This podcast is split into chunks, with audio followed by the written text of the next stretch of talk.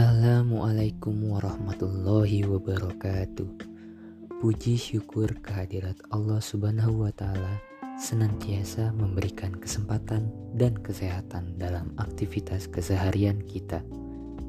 Semoga kita selalu berada dalam lindungannya.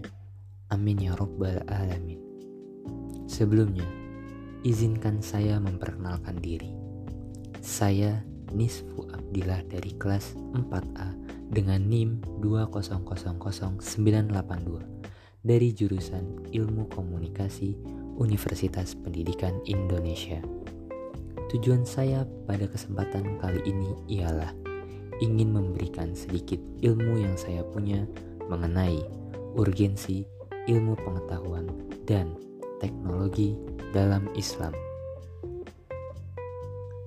Dalam surat Ali Imran ayat ke-18, Allah Subhanahu wa taala berfirman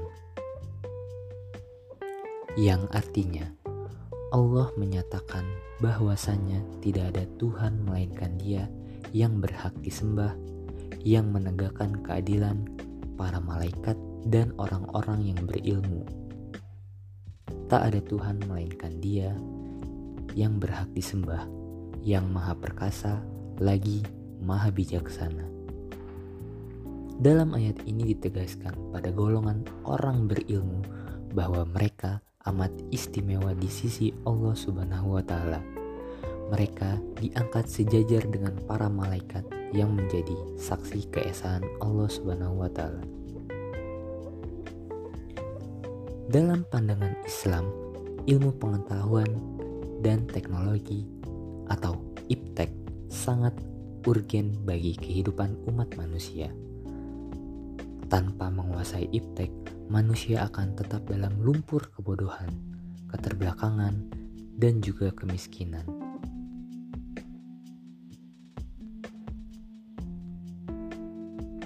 Penguasaan manusia terhadap iptek dapat mengubah eksistensi manusia dari yang semula manusia sebagai Abdullah saja sehingga menjadi Halifatullah. Oleh karena itu, Islam menetapkan bahwa hukum mempelajari ilmu pengetahuan dan teknologi adalah wajib. Kita sudah mengalami sendiri betapa besar manfaat iptek bagi kehidupan kita sebagai mahasiswa. Tanpa menguasai iptek, umat manusia akan mengalami banyak hambatan dan kesulitan dalam menjalani kehidupan di muka bumi ini. Pada zaman modern seperti sekarang ini, ukuran maju tidaknya suatu bangsa justru diukur dari penguasaan bangsa itu terhadap iptek.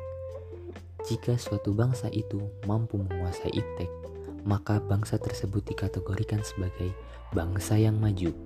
Sebaliknya, jika suatu bangsa itu tertinggal dalam penguasaan iptek, maka bangsa itu dipandang sebagai bangsa yang belum maju atau biasa disebut juga dengan bangsa berkembang.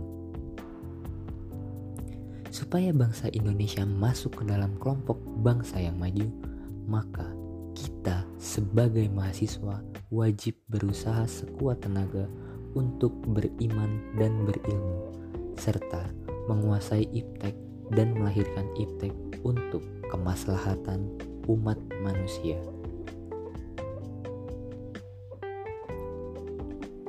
Orang yang berfirman dan berilmu oleh Allah Subhanahu wa taala akan dianugerahi kedudukan istimewa.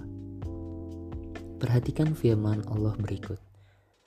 Hai orang-orang yang beriman, apabila dikatakan kepadamu berlapang-lapanglah dalam majelis, maka lapangkanlah, niscaya Allah akan memberi kelapangan kepadamu. Dan apabila dikatakan berdirilah kamu, maka berdirilah, niscaya Allah akan meninggikan orang-orang yang beriman di antaramu dan orang-orang yang berilmu beberapa derajat. Dan Allah Maha Mengetahui apa yang kamu kerjakan. Quran Surah Al-Mujadalah ayat 11 Perkembangan iptek yang melanda dunia umat Islam dengan segala bentuk efek positif dan negatifnya menjadi tantangan yang harus dihadapi oleh umat Islam di tengah kondisinya yang sedang terpuruk di saat ini. Umat Islam dituntut bekerja ekstra keras untuk dapat mengembangkan segala potensinya untuk menyelesaikan permasalahannya. Pada hakikatnya, modernisasi bukanlah sesuatu hal yang substansial untuk ditentang kalau masih mengacu pada ajaran umat Islam. Sebab Islam adalah agama yang universal yang tidak akan membelenggu manusia untuk bersikap maju.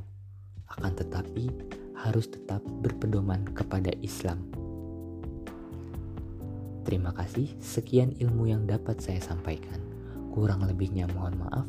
Wabillahi taufik wal hidayah. Wassalamualaikum warahmatullahi wabarakatuh.